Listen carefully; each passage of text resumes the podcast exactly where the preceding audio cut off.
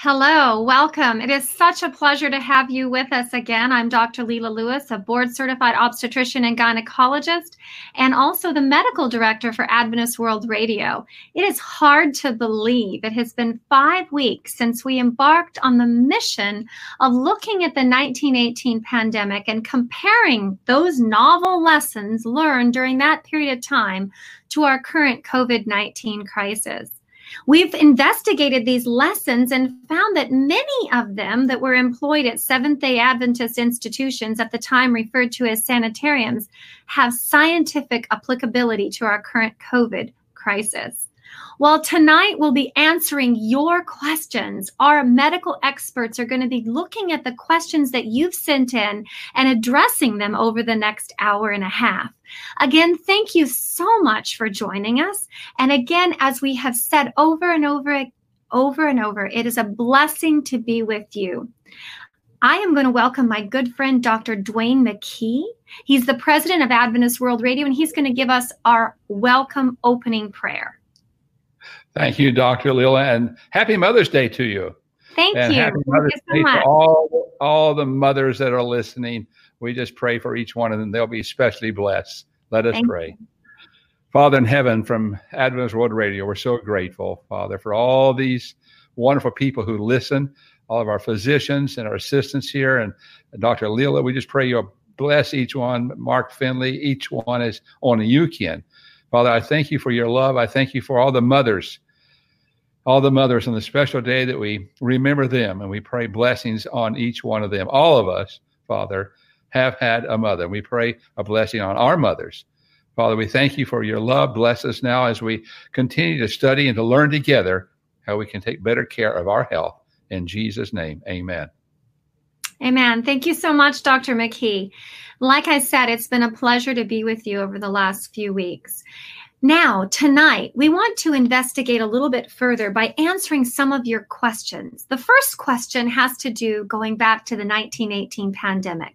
And as we stated, this organization that's sponsoring this medical symposium is the Seventh day Adventist Church. And back at that time in the 1918 pandemic, these institutions or sanitariums run by the Seventh day Adventist Church employed several principles we've been looking at, particularly hydrotherapy we're going to be talking to Dr. Roger Seheult right now. Dr. Seheult, Dr. Seheult is a pulmonologist, intensivist, and he is an associate professor at Loma Linda University. Well, Dr. Seheult, one of our first questions that came in, besides hydrothermal therapy that were employed at these sanitariums that had really good results, what were some of the other modalities that were utilized in these institutions? Well, they used what they had with them, and that was uh, sunlight. They took them outside.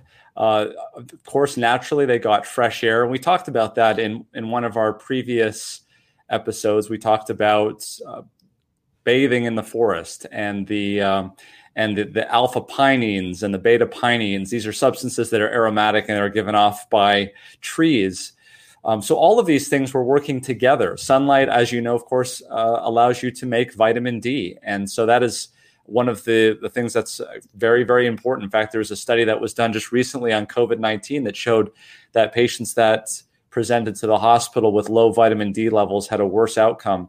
Uh, recent data out of Ireland showing that patients with vitamin D deficiencies and that were supplemented reduced their acute chest infection rate by 50%. Wow. So sunlight certainly was one of those things. Obviously, drinking lots of water. And if you look back to see what was written uh, about what they did, strict bed rest and sleep, these were all things that were employed in the sanitarium. It wasn't just a matter of, of giving um, treatments, it was also a multifaceted approach.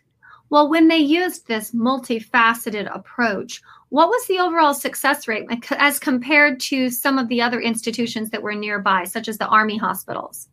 Yeah, let's take a look at um, at that very question. Um, what I have here up on the board is a um, a shot that from our uh, update on MedCram where we looked at this, and Dr. Ruble, who was the president uh, of the College of Medical Evangelists, later to become Loma Linda University. Before that, was the medical director of one of the sanitariums there in the Northeast, specifically the New England Sanitarium. And uh, he wrote down what his findings were. We can see here in the army camps, which were full of a lot of recruits coming back from World War One. Some of them coming back with the, the flu, some of them uh, bringing it with them, some of them becoming infected. Uh, about 20% um, of these cases uh, had uh, the, the, influenza, and about 16% of them came down with pneumonia. Remember, this was before penicillin. Right. There was about a 40% death rate once they got pneumonia. So the, the, the mortality rate in the death in, in the camps was about 6.4%. Now, let's look at the sanitariums. The sanitariums, of course, were doing things in there that you didn't have to be in the sanitarium to do. So they would send people out into the outpatient world and they would uh, work there. Of course, a little bit less control. So let's look at actually what happened in the inpatient setting. About 446 patients, only 2% of those got pneumonia wow. as opposed to 16%.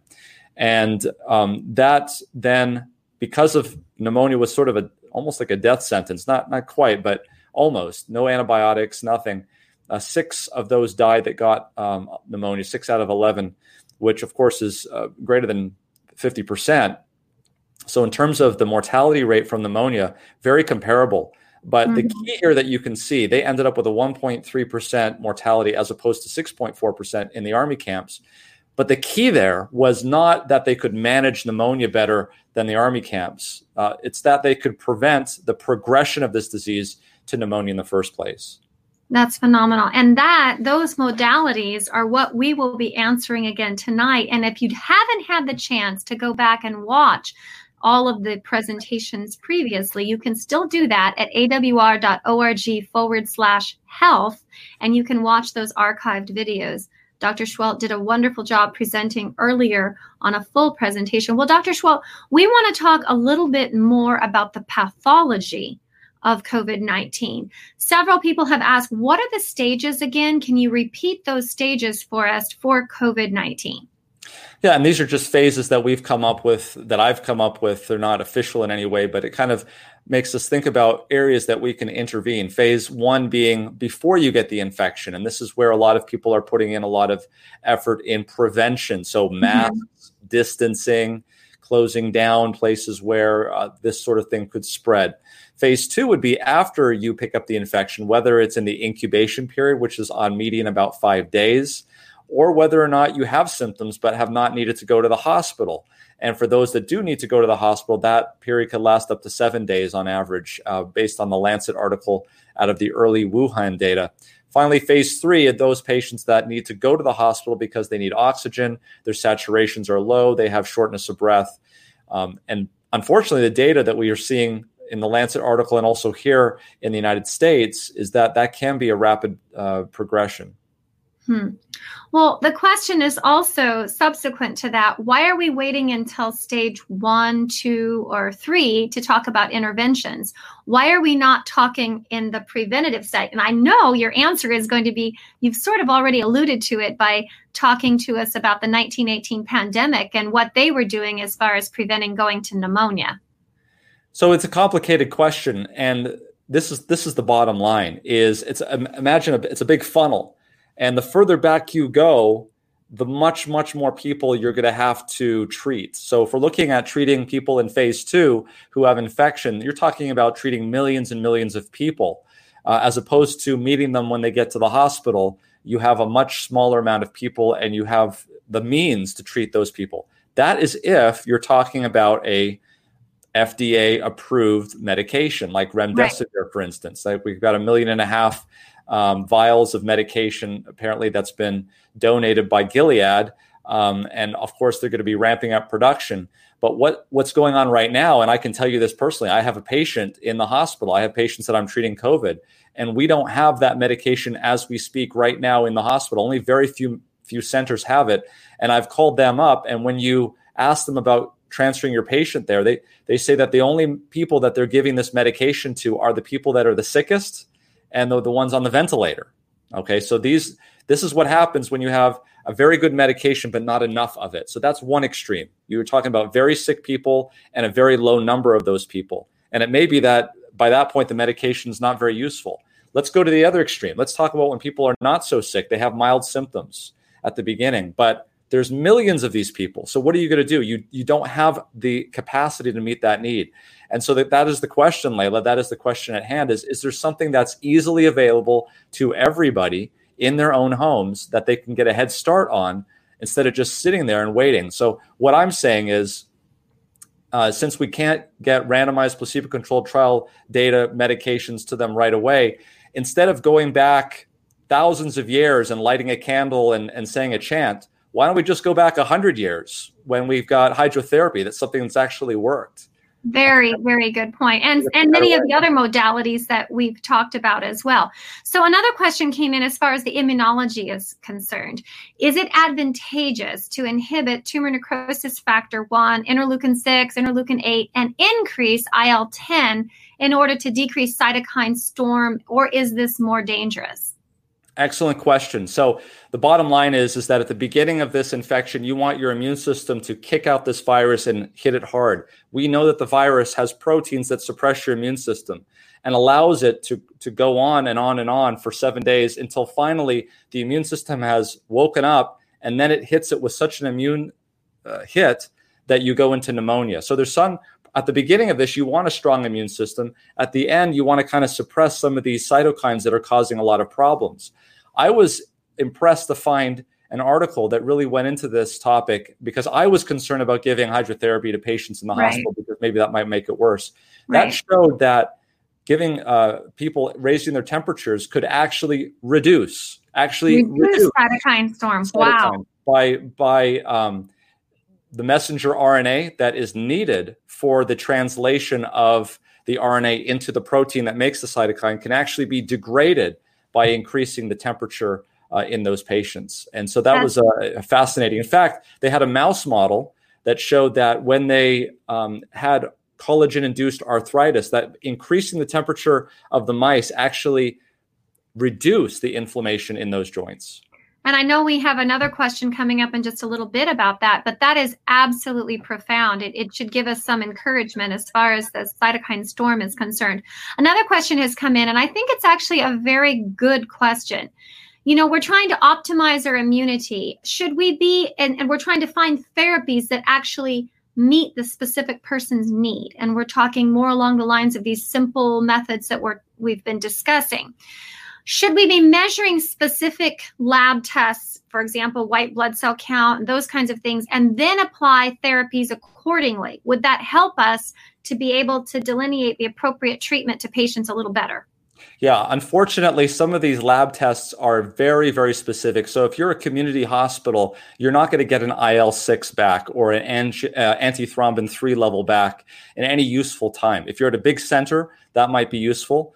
Um, but if you're not, you might have to just kind of look and see how the patient's doing. So, like tocilizumab uh, is a uh, antibody against IL six. Might be helpful to measure IL six if you can do so. If you can't, if the patient looks like they're in a very bad pneumonia, we've been giving that medication for patients. It's a one time dose. If somebody has an elevated D dimer, you usually can get that back pretty fast. There's some data that shows that very elevated D dimer levels correlate with microthrombi, and it may be beneficial, though we don't have randomized controlled trial, may be beneficial to start those on not prophylactic doses of anticoagulation, but full doses of anticoagulation. Fascinating.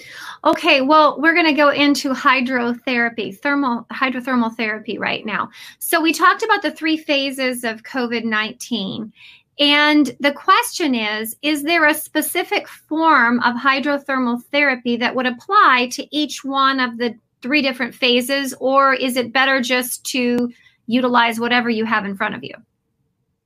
Yeah, that's a good question. Um, the, the most aggressive form of hydrothermal therapy, in my thinking, would be you know heating up the body with very hot, warm compresses, both front and back and then for about 30 minutes um, 25 30 minutes and then ending with cold and then doing that about two to three uh, three to four times daily.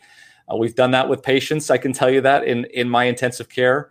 And um, after they got their first dose they ask for it. They say i'm ready for my hydrotherapy. They're ready. They they don't quite like the cold rag at the end um, but they, it makes them feel better. It, it, it, they feel as though they can cough up the, the sputum better, and so we're happy to do it. And we're using particularly a hydroculator, which is a, um, a machine that heats up gel. So it's very easily sterilizable.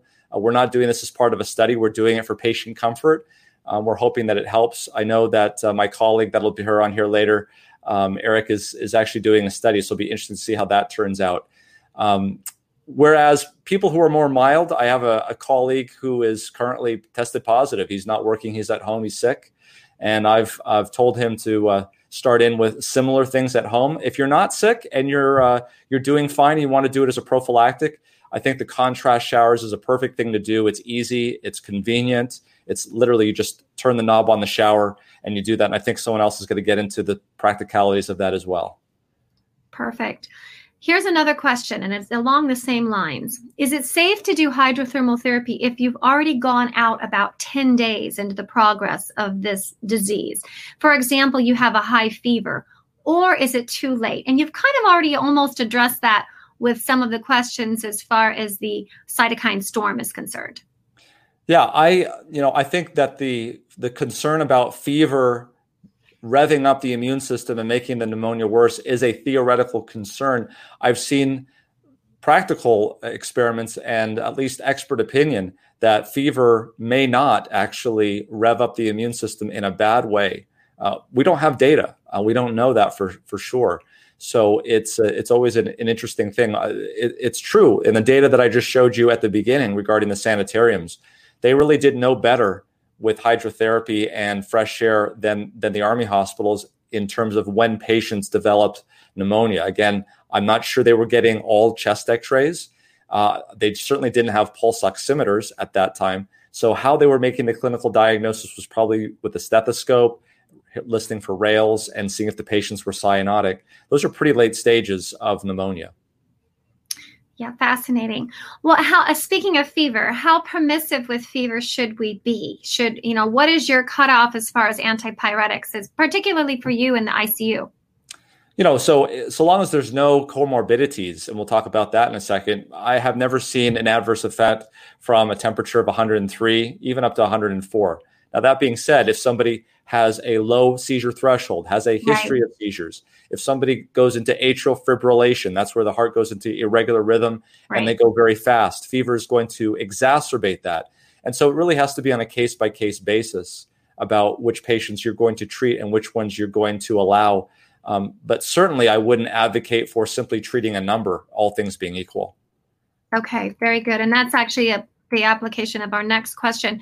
Do you have a target core body temperature for your patients, particularly when you switch between the hot and cold? Are you doing that in the ICU at all?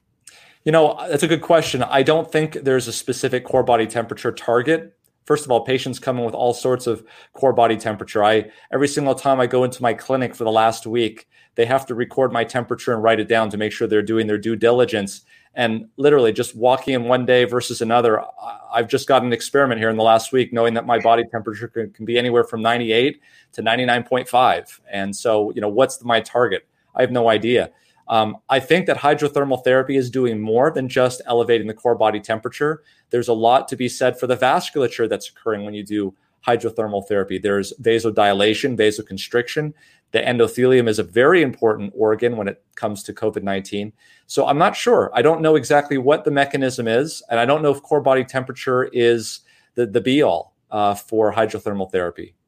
So you're not currently testing on a regular basis the fluctuation between uh, core body temperature when you make your transitions between hot and cold. No, not, not my patients. But then again, I'm, I'm not doing a study. I could see why somebody would want to check that. That would be important, especially if you're doing a study. Perfect. Another question as far as the heat is concerned Is moist heat preferable to dry heat? And if so, why? You know, I, I don't know the end all on that answer. I have heard people say, yes, it should be moist heat. I could see why that might be. Here's the reason. We all learned back in chemistry in high school that water has a very high enthalpy of heat. What does that mean? It means it takes a lot of energy to increase the temperature of water as opposed to air. And that might be something that allows it to deliver more energy. Think of water as being a big battery, uh, a very powerful battery, whereas air is very small capacitance. And so when you when you heat up water it, and it gets transferred and delivered to somebody, it's able to give off more energy. And that might be the reason why moist heat is um, is better. It's also the reason why Lela, when you go to Florida at night, it's nice and toasty in the evening, whereas in California, where there is no water in the atmosphere, it cools off very rapidly. Good point. Well, question for you as far as different populations.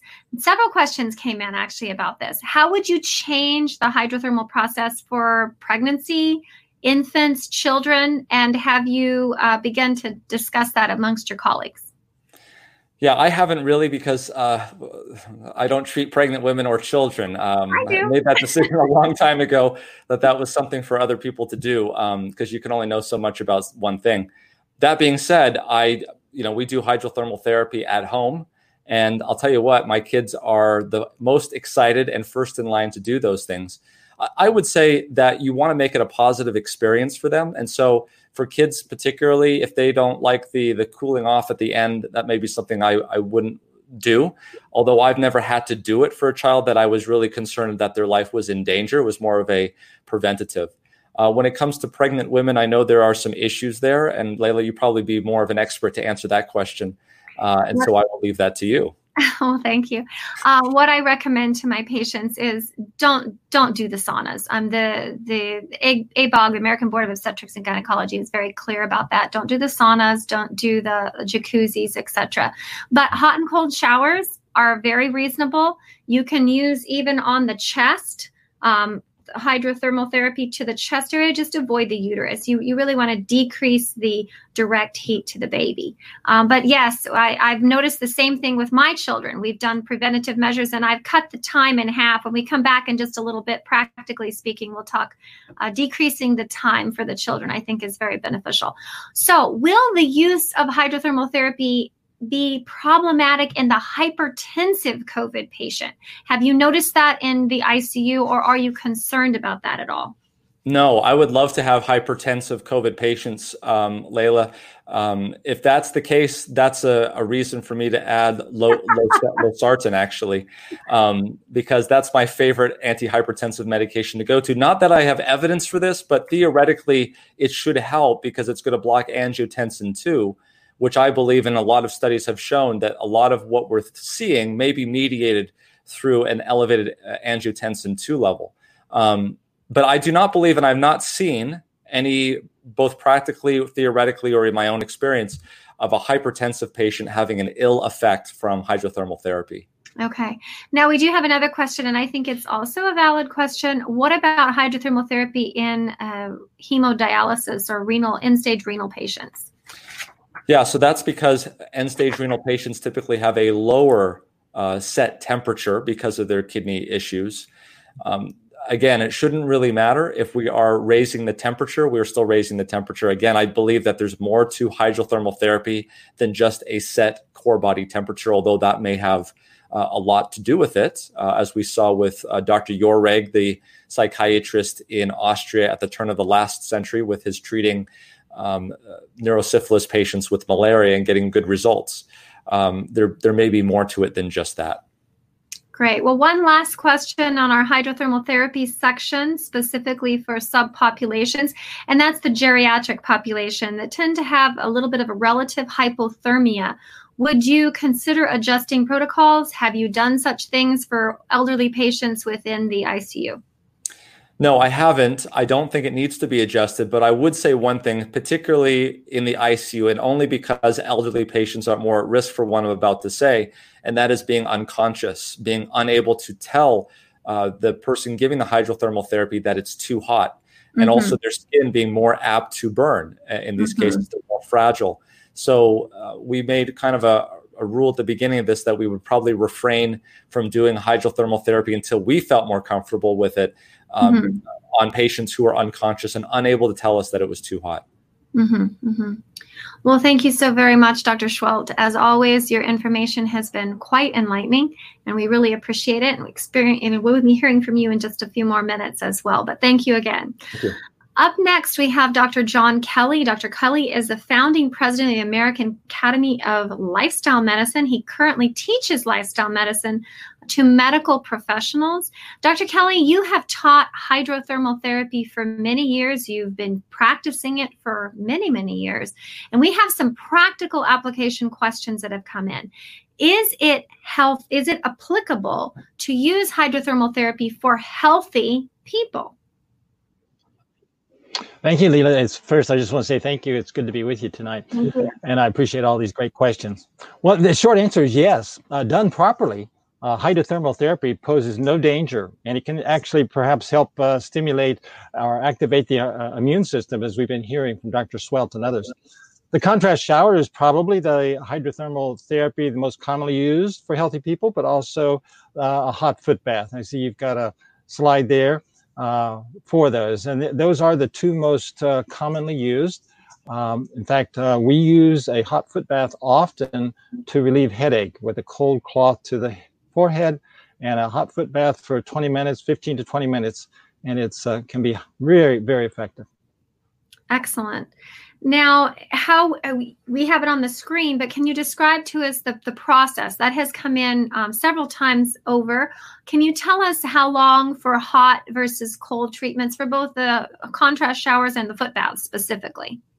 Sure. So typically, let's do the contrast shower, the alternating hot and cold first. So typically, what we do here is uh, we we say it's a five one three one three one, uh, but basically you can oftentimes we do this after taking a shower so in the say you take your morning shower uh, that's in our home that's how it's often done so we might shower for 10 or 15 minutes um, and then uh, increase the water temperature and begin the treatment. So at that time it would be say three minutes uh, one minute cold uh, uh, three minutes hot and another minute cold.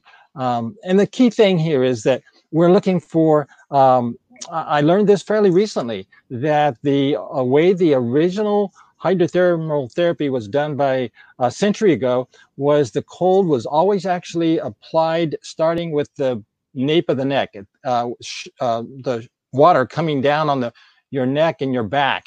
And they and the the point was it was felt that you needed to have that uh, spontaneous, uh, you know, breathing in like, oh, that's cold. So um, and the, and they the indication was that as, as Roger was just saying, Dr. Seheult was just saying, is it's not a specific uh, uh, temperature or body core temperature. It's the effect that you're looking for for the contrast. So anyway, the typical, uh, as it says right there, five. Uh, if you if you do this just starting off with a this shower and you're not doing your normal shower, be five minutes hot, a minute cold, three minutes more hot and a minute cold and three minutes hot again and then a minute cold people say how hot well to a hot that you, that is um, that is you take you understand to be hot it doesn't matter exactly the temperature but we say somewhere between 104 and 106 degrees if you're measuring the water temperature and the cold now, as cold as you can handle That's a good point. And how do you make it cold, practically speaking? How would how would you do that besides just uh, turning it as cold as you can on the faucet, as far as your foot baths are concerned? Well, on the foot baths, I don't actually use cold until the end. So on a hot foot bath, we would usually use hot, say 104 to 106 degrees. Uh, and if there's a decreased sensation, say with uh, diabetic foot or something, then we would not go above 104 degrees. Uh, but so, say 15 minutes of, of hot, and then uh, at the end, just pour cold water across the, the feet and dry them. Is the that's the experience that I've had with it. Can you tell us a little bit about um, patients with and without symptoms? Hydrothermal therapy with and without symptoms. Is the treatment the same that you would recommend? Yeah, this is a great question. The only, really, the only difference in applying hydrothermal therapy is that when symptoms are present, we may need to adjust the intensity of the treatment. So we may need to reduce the level, for example, to, to, that we elevate the body temperature for a patient, let's say that's weak or infirm. Um, as we've already emphasized in multiple times in this uh, course uh, symposiums, we don't want to overtax the patient. Um, and in fact, if I'm, I err on this, I would say err on the side of, of a more gentle treatment, and then you can repeat the treatment if you want to have increased effect. Um, and then um, we might reduce the water temperature when decreased sensation is present, like we've already mentioned with a hot foot bath. And like I said, again, you can repeat the treatment in a mild, uh, use a mild form and repeat it a little more often, and you can get uh, increased effect that way. Great. Now, another question is specifically regarding the types of heating. Can a heating blanket be just as beneficial as moist heat and ice pack? You know, That's a good question too. I would say probably yes, at least in some applications. But I would point out one important point, and that is the beneficial effects of the alternating hot and cold would not be present with a heating blanket. Okay. Because that's that's going to start off. Uh, typically, you start off uh, cool, and then it heats up, and there's no there's no contrast going on there. Okay, great. Another question is specifically regarding saunas. Is there an inexpensive way to do hydrothermal therapy at home if you don't have a sauna? I mean, we should all have showers, but let's just pretend we didn't sure. want to take a shower. We want to do another way. What what yeah, would well, be the way that you would well, recommend? And I and I have been in places where I did not have a shower. Um, believe it That's or not. True. So, uh, but anyway, the answer is absolutely, abs- absolutely. A hot tub bath, for example, is one. Uh, I remember I've I've done hot tub baths when I was not feeling well and I was out of town on a business trip, uh, and it, with great effect.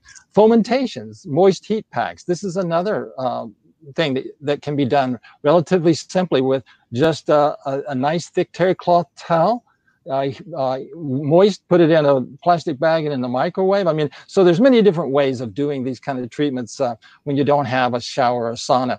Uh, another one is electric heating packs like the Thermophore or some of the other brands. Those uh, those can work very well.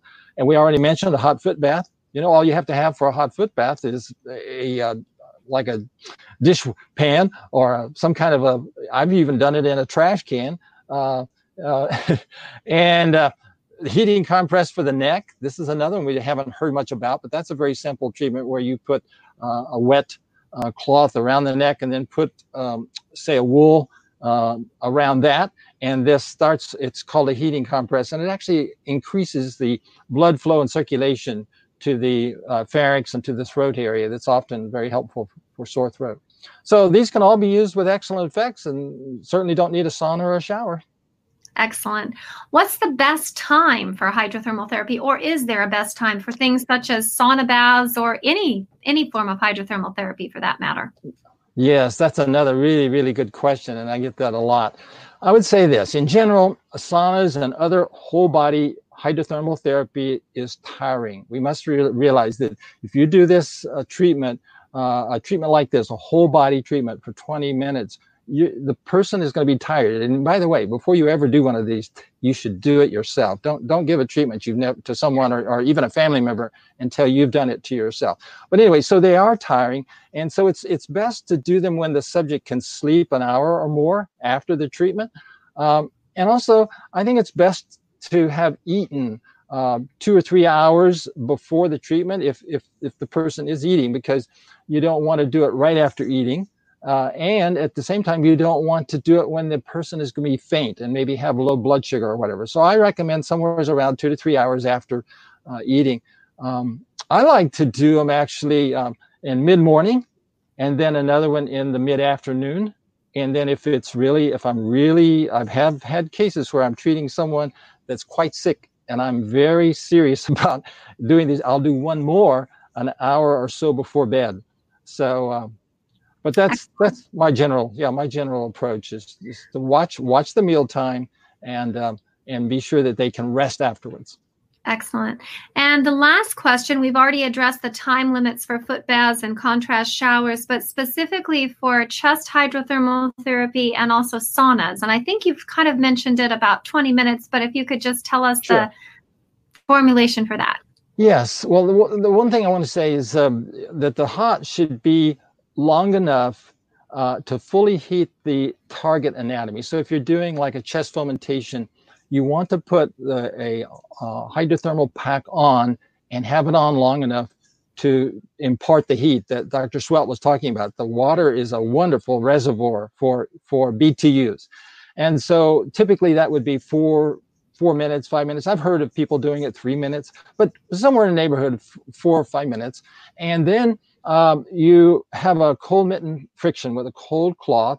It feel number one that feels good, but it also actually makes the heat uh, more tolerable uh, to have that that intermittent cold. And then you would put another pack on for um, another four minutes or so. Uh, the total time is somewhere around 15 to 20 minutes would be the total amount of time, and and maybe takes 30 seconds to do this uh, uh, cold uh, rub, we call it cold mitten friction. Uh, with saunas, again, same uh, our typical approach is 15 to 20 minutes with a one minute uh, cool down. And um, again, there is good indication that if you make that cool down, uh, have a contrast so that it's it's not just cool, but a little start be anyway cold. A contrast is good. And then um, I've actually, uh, you know, we've all heard of the uh, Norwegians and they up in the uh, that area they they go take a hot sauna and then go out into the snow. So anyway, great. But well, anyway, thank you for the opportunity. No, to, thank to, you, to Dr. Help. Kelly. Thank you so much for your experience, and we really appreciate your information and making it practical to us. So, thank you so much, and we'll look forward to more presentations from you in the future. Again, thank you, Dr. Kelly. Up next, we have an amazing physician, uh, Dr. Eric Nelson. He's an assistant professor of surgery at the University of Chattanooga, Tennessee. And Dr. Nelson is one of the chief investigators of an amazing study that's taking place there on hydrothermal therapy. Several people have asked us, well, first of all, welcome, Dr. Nelson. Thank Glad you. Glad to have you back with us. Um, several have asked how do we access the IRB proposal? We are looking to find out more information about potentially doing that at our facility. How would you propose that we access that information? Yeah, well, thank you for having me on again. And um, I just want to give a quick shout out to the 31 individuals and hopefully centers who are already trying to implement something along these lines. I'm very excited to Excellent. see the uh, worldwide response, actually. I've had people from all around the world Guam, Russia, several countries in South America, and of course, a lot here in the United States that are looking to implement this. The best way is to email me, uh, enelson06m at yahoo.com. Uh, I'm happy to answer any questions. I'm happy to send you our IRB proposal. Uh, it's not the kind of thing that I can post publicly on the internet, but I'm happy to uh, interact with folks individually. And the reason I'd like to do that is, again, so that we can hopefully collaborate in the future. If many different centers are using a somewhat similar protocol, we can then combine data in the future. Again, enelson06m at yahoo.com. Thank you so much for that, Dr. Nelson. So, another question specifically regarding your study what did you use as exclusion criteria? Sure. So, I heard you and Roger already talking about pregnant patients. Uh, we're simply excluding all pregnant patients. Again, this is a very preliminary uh, feasibility study, and we're being right. very cautious. So we're excluding pregnant patients, patients with any history of symptomatic bradycardias, uncontrolled atrial arrhythmias, or ventricular arrhythmias. Uh, certainly, any hypotensive patients, anyone who's unable or unwilling to participate in the treatment. Again, we're not set up such that um, we wouldn't feel comfortable if someone was not able to verbalize back to us how hot they were experiencing the treatment. Uh, sure. Uh, any patient that has a thoracic wound or a dermatologic condition over or under the area that we would be treating on their thorax, uh, any neuropathic or other pain syndromes that would uh, preclude hydrotherapy to that area. Um, we do have one patient that um, we had to talk with neurology, and we are treating them, but we waited for 72 hours after they'd had an acute stroke, likely due mm. to hmm. COVID. Mm. Um, and they didn't have a problem with that, but we did want to wait 72 hours after their stroke. And then uh, something called the H score greater than 169. I know Rogers shared information about how it's possible that hydrothermal therapy actually modulates the immune response. So it ramps up the initial innate immune response and then modulates it such that you would not proceed to a cytokine storm. But if patients right. seem to be very close to a cytokine storm based on the H score, we're not including them in our study. Okay. All right. What about climate considerations? There's some questions as far as community based models.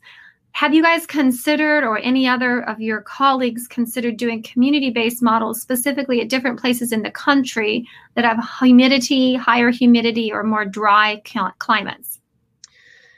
Yeah, I don't know that we've made any particular changes based on the local climate. One mm-hmm. thing that did come up, I corresponded with someone who had a lot of experience in Africa doing hydrothermal therapy, and they didn't have enough water to do the hydro in hydrothermal therapy. Oh. And so what they did do is literally got some ponchos or some um, uh, some plastic wraps, uh, many of them dark colored or black, wrapped the patient up in these and set them out in the sun.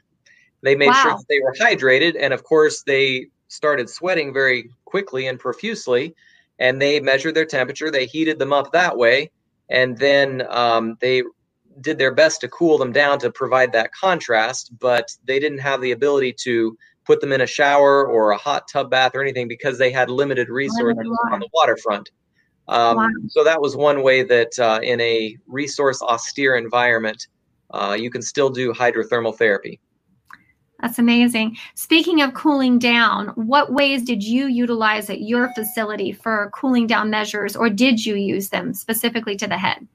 So I do see the question. I think is a lot of, uh, for example, the foot bath. There was application of a cool washcloth to the forehead for for headache. That right. is written into our study that if patients wish it, we're happy to give them a cool washcloth to the forehead.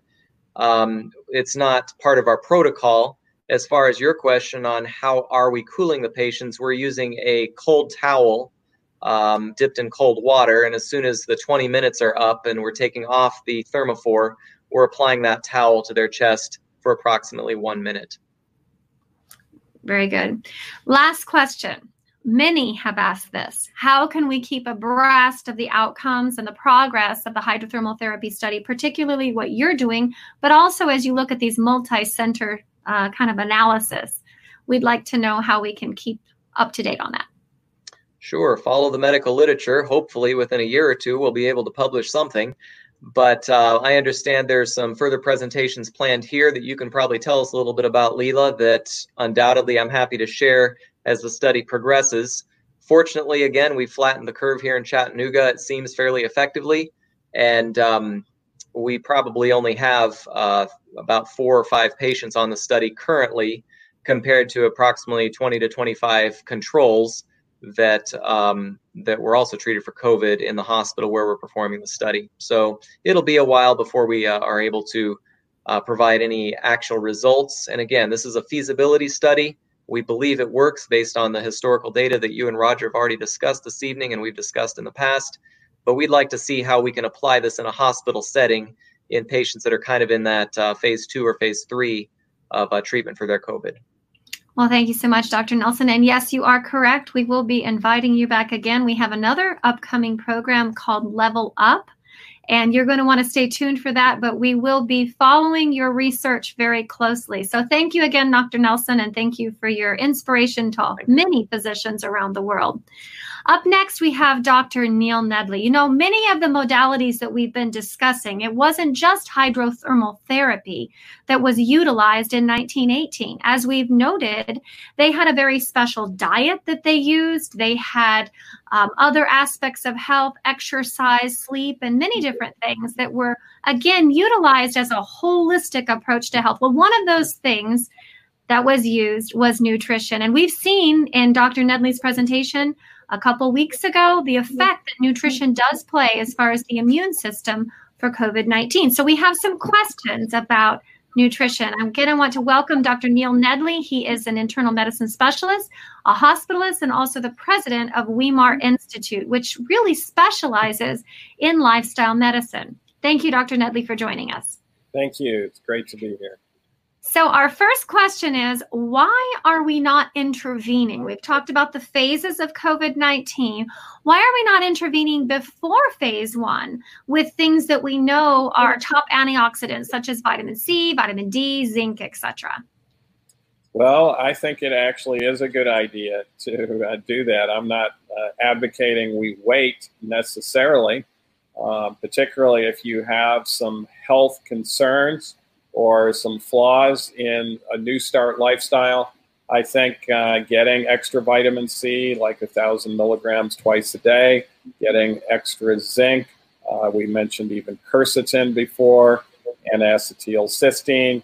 Uh, these things uh, theoretically uh, can give us a, uh, a potential significant advantage, can reduce oxidative stress, and help our immune response be optimized.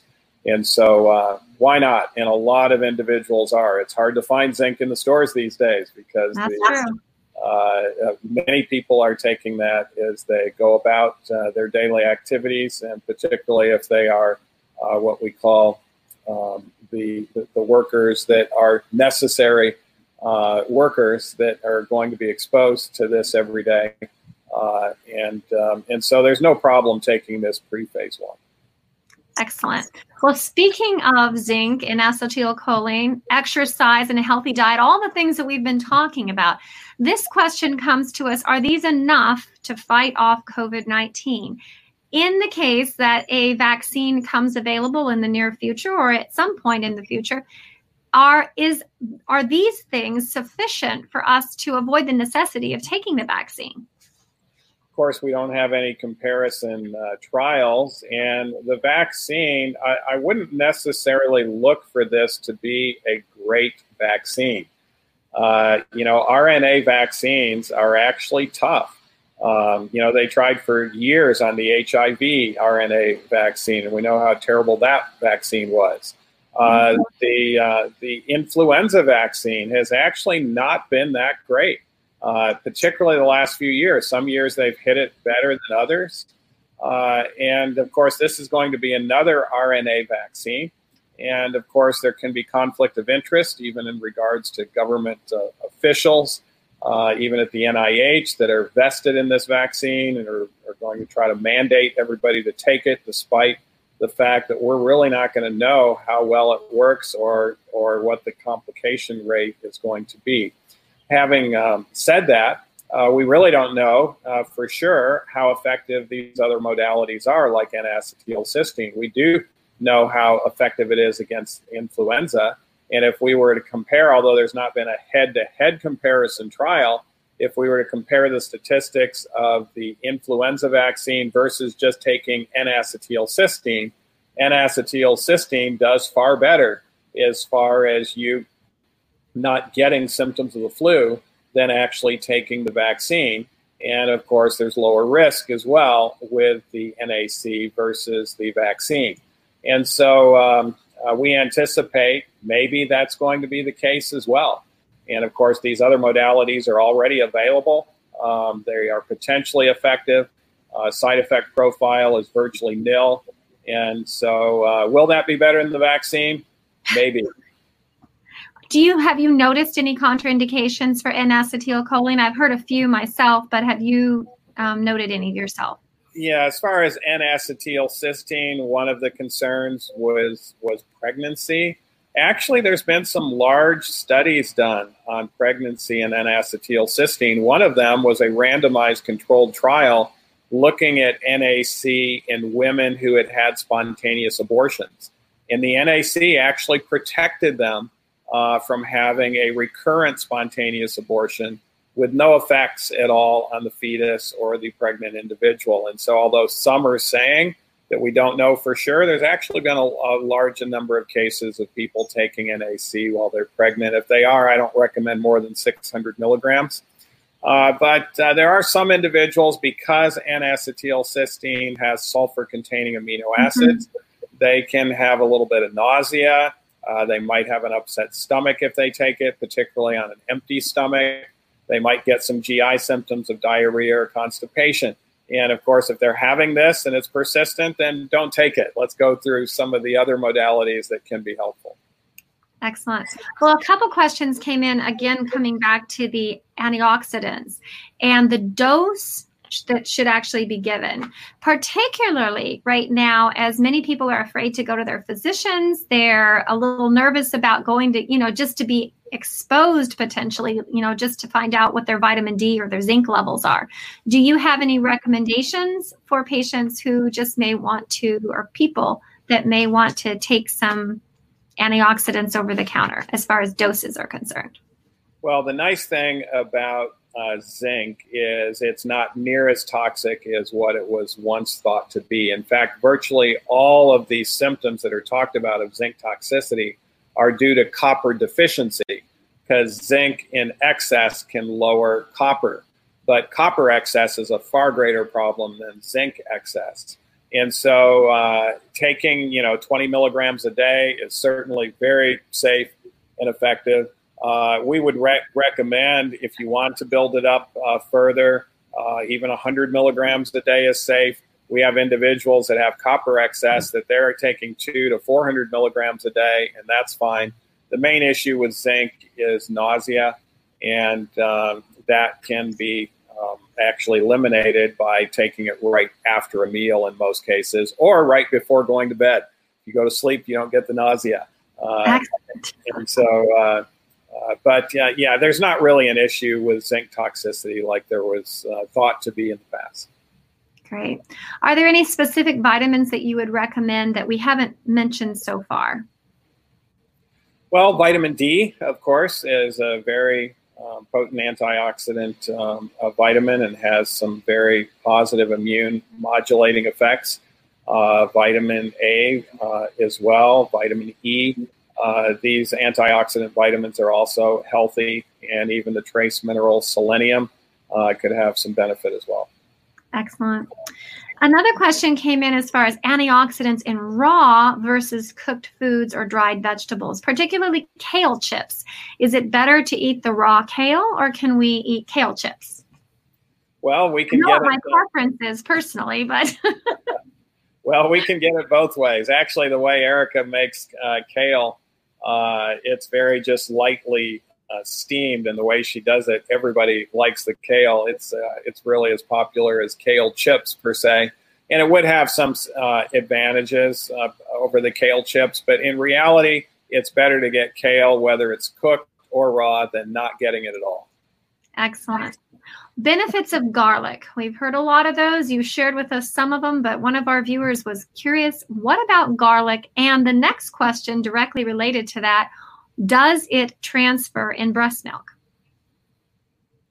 Okay, well, garlic is, of course, a very uh, potent antioxidant uh, vegetable. It's actually the most potent that we know of. And in addition, it has some antiviral activity in and of itself, also some antibacterial activity. And so, garlic is great. And of course, uh, cooked is uh, maybe not quite as good as raw, but almost as good. And of course, you don't have the disadvantage of the odor of your breath uh, when it's cooked versus uh, when it's raw.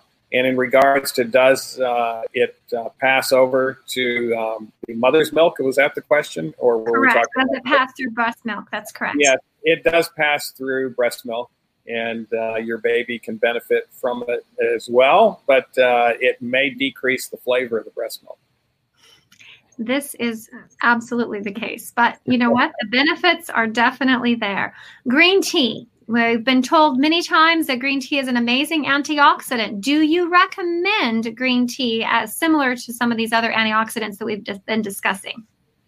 Well, green tea does have antioxidants, uh, but it uh, tends to also have caffeine. And of course, that's the benefit risk ratio. And we look for things that are only going to have the benefits uh, without the risks. Now, there is an active ingredient in green tea called ECGC that can be helpful in certain uh, malignancies, leukemia, things of that nature. And we would give that just in capsule form that's separate from the caffeine so we don't have to have that effect. And that's a perfect prelude to the next question. Chocolate has a compound in it, theobromine specifically, that acts similar to caffeine. Would you recommend avoiding chocolate as well?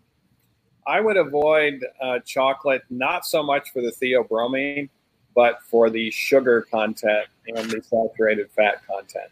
Uh, cocoa uh, eaten by itself is not uh, palatable uh, for most people. It's a, it's very bitter, and so in order to get it palatable, we have to pour a lot of sugar and a lot of fat into it. And the sugar is going to be immune suppressing, and even the saturated fat can be as well.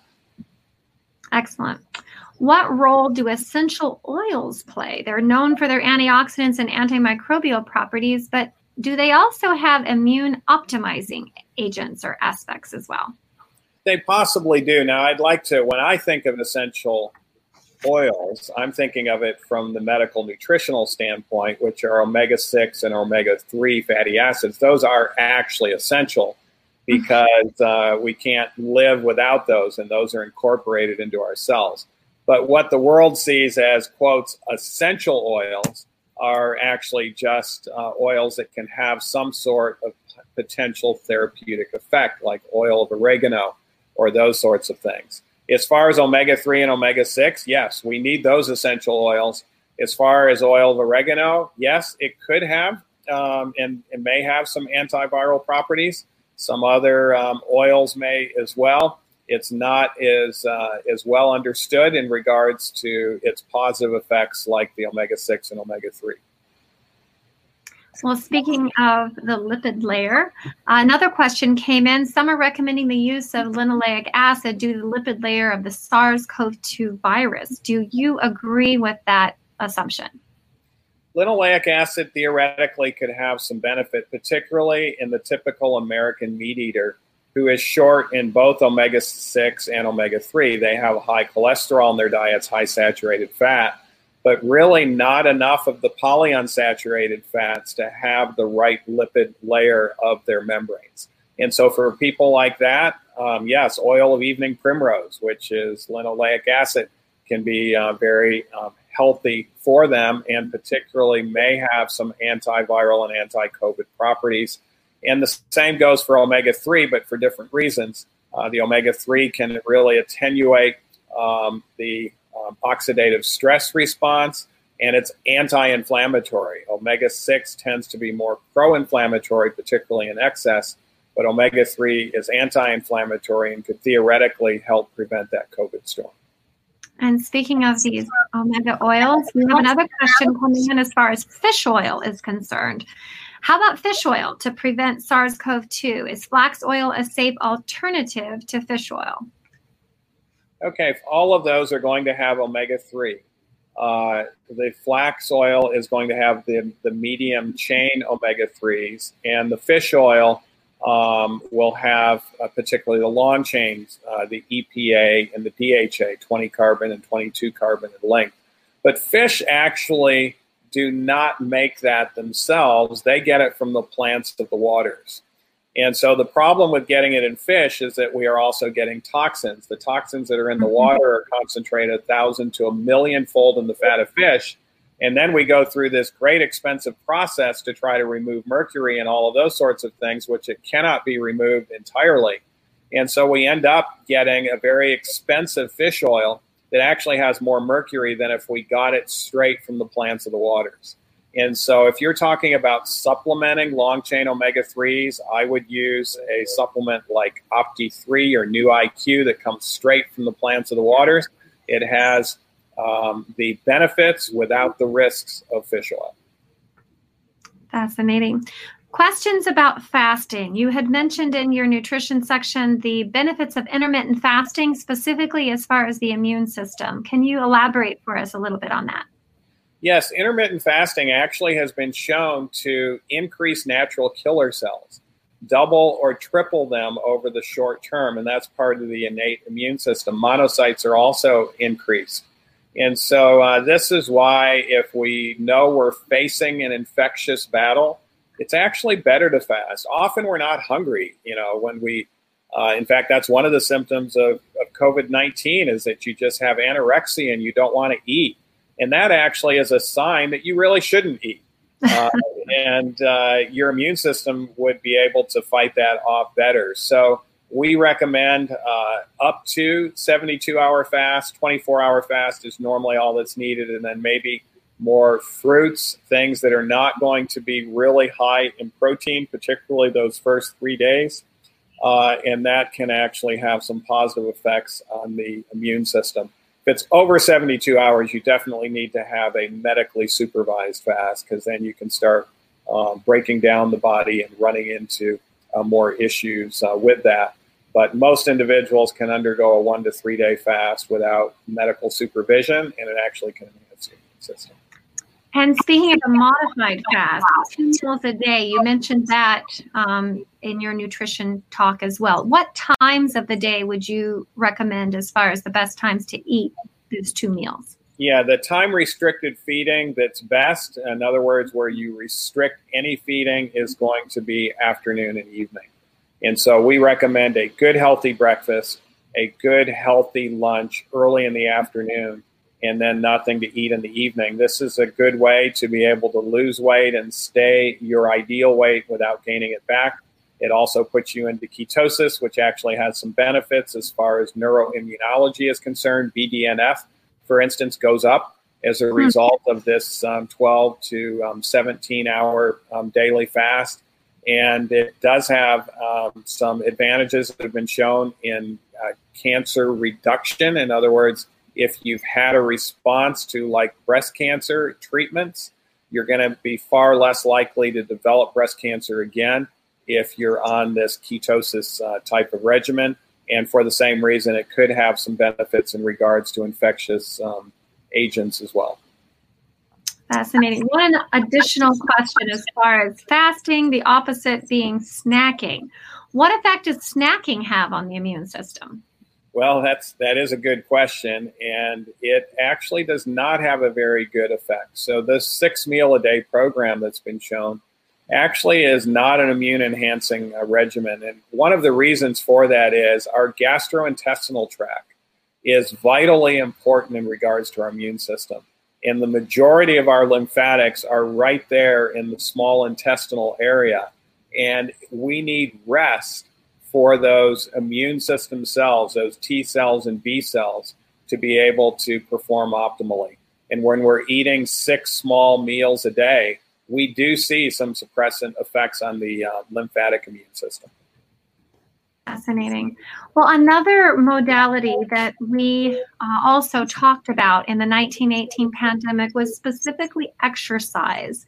Now, in those institutions, they put their patients primarily on sort of a modified bed rest. When we're talking about exercise, we, we talked about the benefits. What are the best forms of exercise as we're looking more of a preventative measure? This is your aerobic exercise, your endurance exercise. And this is what's going to have the direct role in regards to the mitochondria.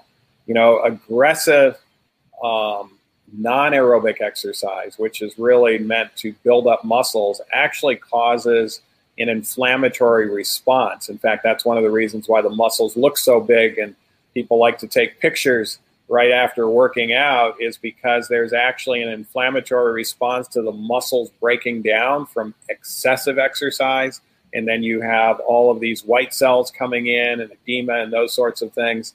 And this is not what we'd want to have if we're getting exposed to um, to COVID or an infection like that.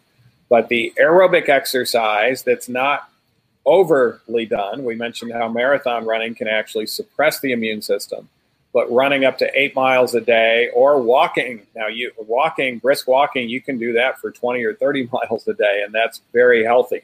Uh, that's one of the advantages of walking over running is that you can do it healthfully for more, um, you know, lengths uh, than you can uh, running.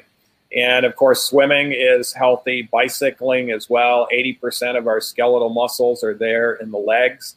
And so these are all exercises involving the those big, large skeletal muscles to improve mitochondria and to have that um, that improved uh, success that we talked about uh, that comes with endurance exercises. Excellent. Well, thank you so much, Dr. Nedley. As always, it's a pleasure to learn from you. Your experience is amazing. We look forward to a couple more questions from you in the hospital practical section. But again, thank you for joining us and thank you for providing your insight. Great to be with you. Thank you. We heard a little bit about exercise with Dr. Nedley. We've talked about nutrition, we've talked about hydrothermal therapy. Hydrothermal therapy really is water that's done externally. Of course, we don't want to forget the benefits of water taken internally as well. Well, now let's dive a little deeper as far as exercise. Let's answer some of the questions that you have specifically to exercise. I'm excited to welcome my good friend, Dr. Zeno Charles Marcel. Dr. Zeno is an internal medicine specialist. He's also an adjunct professor at Loma Linda University, and he works at the General Conference of the World Church for Seventh day Adventists for Health. Thank you, Dr. Zeno, for joining us. My pleasure and my privilege. Thank you. Now, we were just talking a little bit about exercise. How often and how long should one exercise to optimize their immune function?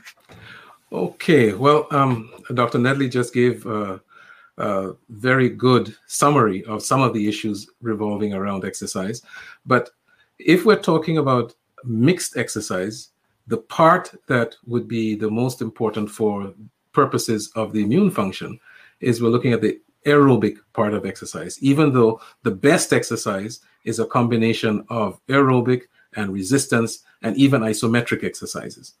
Nonetheless, uh, there there is a sweet spot, so to speak, somewhere around 45 to 60 minutes of moderately intense exercise uh, per day, uh, five days a week. Uh, that usually would be enough to stimulate the immune response that we're looking for. Excellent. Next question as far as the COVID patient is concerned is it better to exercise or utilize bed rest? Now, Dr. Nedley mentioned a little bit about that as far as a healing process is concerned, but given uh, the effect on the exertion of the heart, what would you recommend is the best for the COVID patient? Okay. Um, there, it's a little bit tricky. Uh, we have to consider at what stage that patient would be if the person is in a pre symptomatic stage, uh, then exercise would be most prudent. If they're mildly symptomatic, and that is they don't require hospitalization, then exercise there would also be prudent.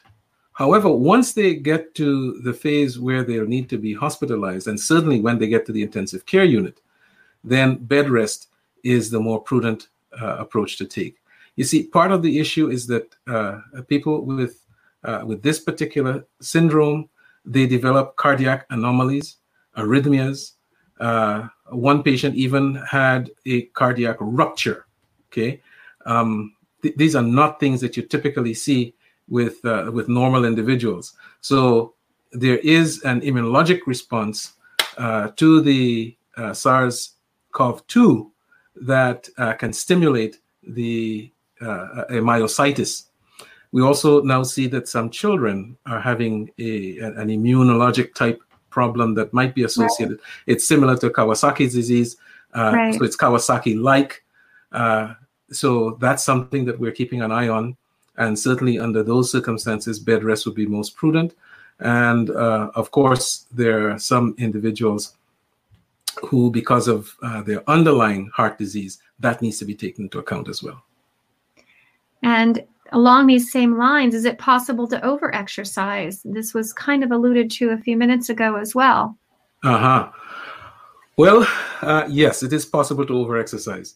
Uh, there are some de- debates still in the literature regarding how much exercise is overexercising, but uh, uh let me just try to simplify. It is uh, less than 45 minutes uh, a day, five days or five or six days a week, will be considered you know, suboptimal. 45 to 60 minutes is about the optimal, and about two hours of moderately intense exercise is about the amount that will give you the benefit.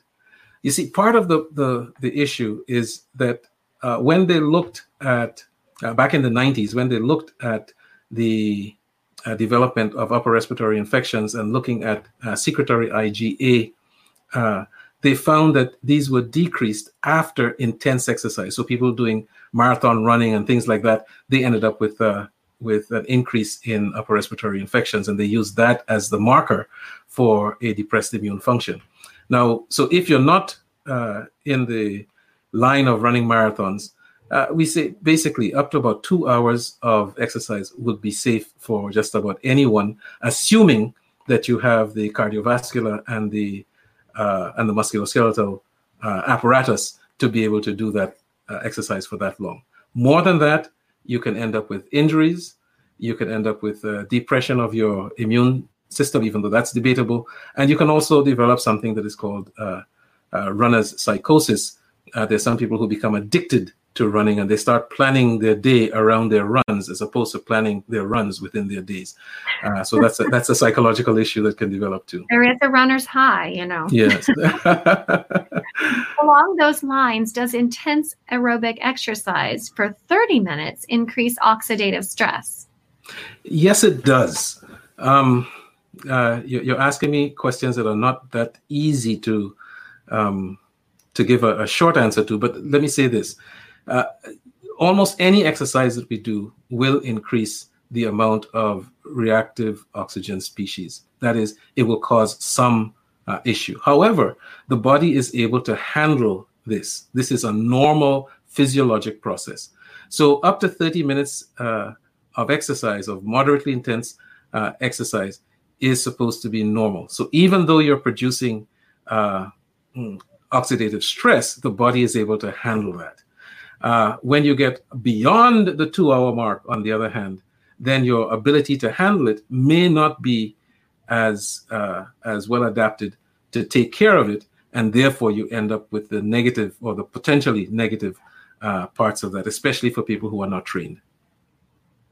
Excellent. Well, it's very exciting to talk about exercise, and I wish we had more time. We'll have to revisit that in our upcoming, again, level up because it is a very, very important topic. Well, we also want to talk about ultraviolet radiation. There's been a lot of mm-hmm. that have come in from that. Again, we're talking about all these different modalities that were utilized in 1918 in the sanitariums or the Seventh day Adventist institutions. And we've again seen them to be scientifically in some ways applicable to our current COVID 19 crisis. Well, let's talk about sunlight or ultraviolet radiation. Some questions came in specifically. What is the best body part to have exposure to sunlight in order to have the best vitamin D conversion? That's a hard one. Well, uh, I don't think that I have seen any literature suggesting the best body part. Uh, what what what I have uh, seen and what what seems to be most reasonable is that uh, exposure of most of the body, assuming that um, uh, it's legal where you are to expose your body, right? Uh, exposure of most of the body uh, to direct sunlight for a short space of time uh, should give you uh, the exposure that is needed. Now, here is here is the thing. People tend to have sunburn in particular areas they tend to have sunburn on the face and they tend to have sunburn on the tops of the ears mm-hmm. and on their scalp if they're bald or they're getting bald like me, right? So if if this is an issue, then you need to protect those areas, and they would not be the best places for you to try to uh, uh, to get um, your vitamin D created from. And any part of the body that is exposed that uh, that then becomes sunburnt this is not good. It doesn't matter what the complexion of the skin is. It doesn't, it, it for anyone, being out in the sun to get sunburned is not good. Any part of the body at any time. And that leads to the next question What's the best time to get vitamin D conversion from ultraviolet light? Okay. Now, I don't know if the person who sent that uh, question in gave any indication to where they where they're from. I, I would assume not. So no, I'll I'll have to, to talk about the the whole uh, the whole kit and caboodle. Um, there are depending on where you are geographically, where you are uh, in terms of your uh, degree of of latitude. If you're above the 37 degrees or below 37 degrees, that is where we have the Cancer of uh, uh, the, the Tropic of Cancer and the Tropic of Capricorn. If you're outside of that, to the north or to the south of that, uh, you will have difficulty getting enough vitamin uh, vitamin D from sunshine because, depending on the time of year that uh, you are in, what season, uh, the sun may not give enough direct radiation for you to get enough UVB. Mm-hmm. Okay, so that's one thing. The altitude that you are would have a, would play a part.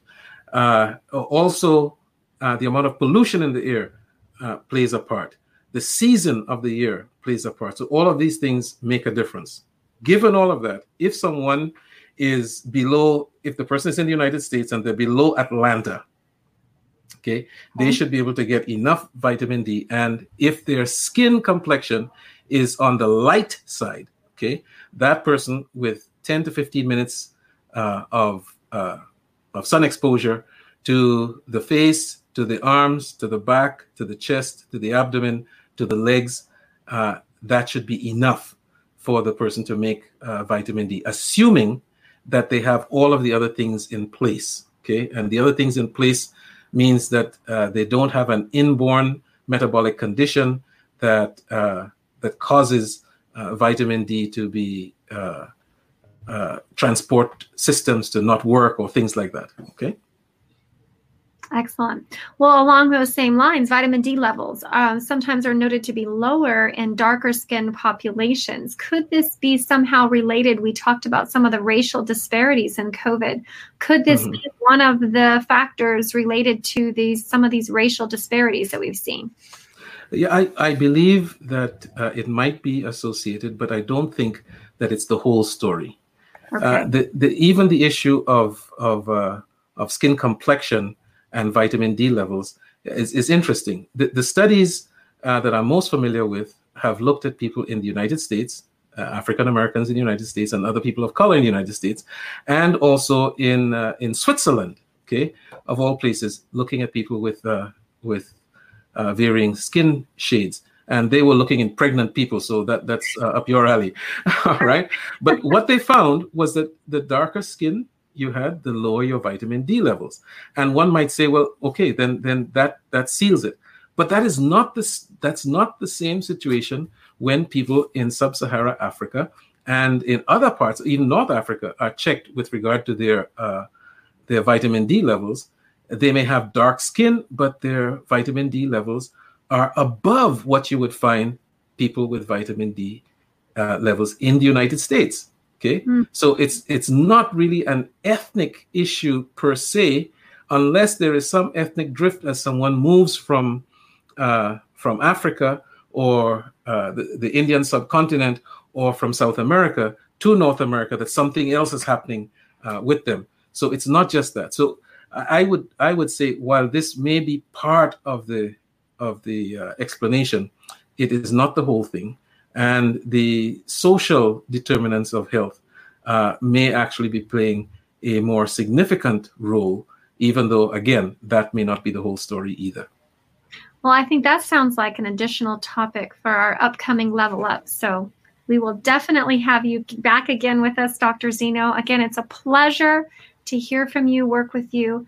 Um, and again, thank you for all of your amazing lectures and, and your input that you've provided. Thank well, you so thank much. you. Thank you, Lela. Thank you. Up next, again, we have another topic that we've discussed. It's the relationship of sleep or rest. Now we've talked about, let's just review very quickly. We've talked about hydrothermal therapy, which again is external water treatment, not forgetting the internal water treatment. Again, reviewing nutritional principles, exercise, and ultraviolet radiation. We want to talk now about sleep. Let's bring back our good friend, Dr. Roger Seheult, pulmonologist and intensivist dealing with COVID patients on a day to day basis. Dr. Seheult, we have several questions as far as sleep or rest are concerned. You recommended in your lecture no naps. A question came in regarding naps. Haven't siestas been noted to have some benefit, particularly even immunologic benefit? Yeah, so siestas, naps, I don't have a problem with anybody taking a nap so long as they don't have a problem with insomnia.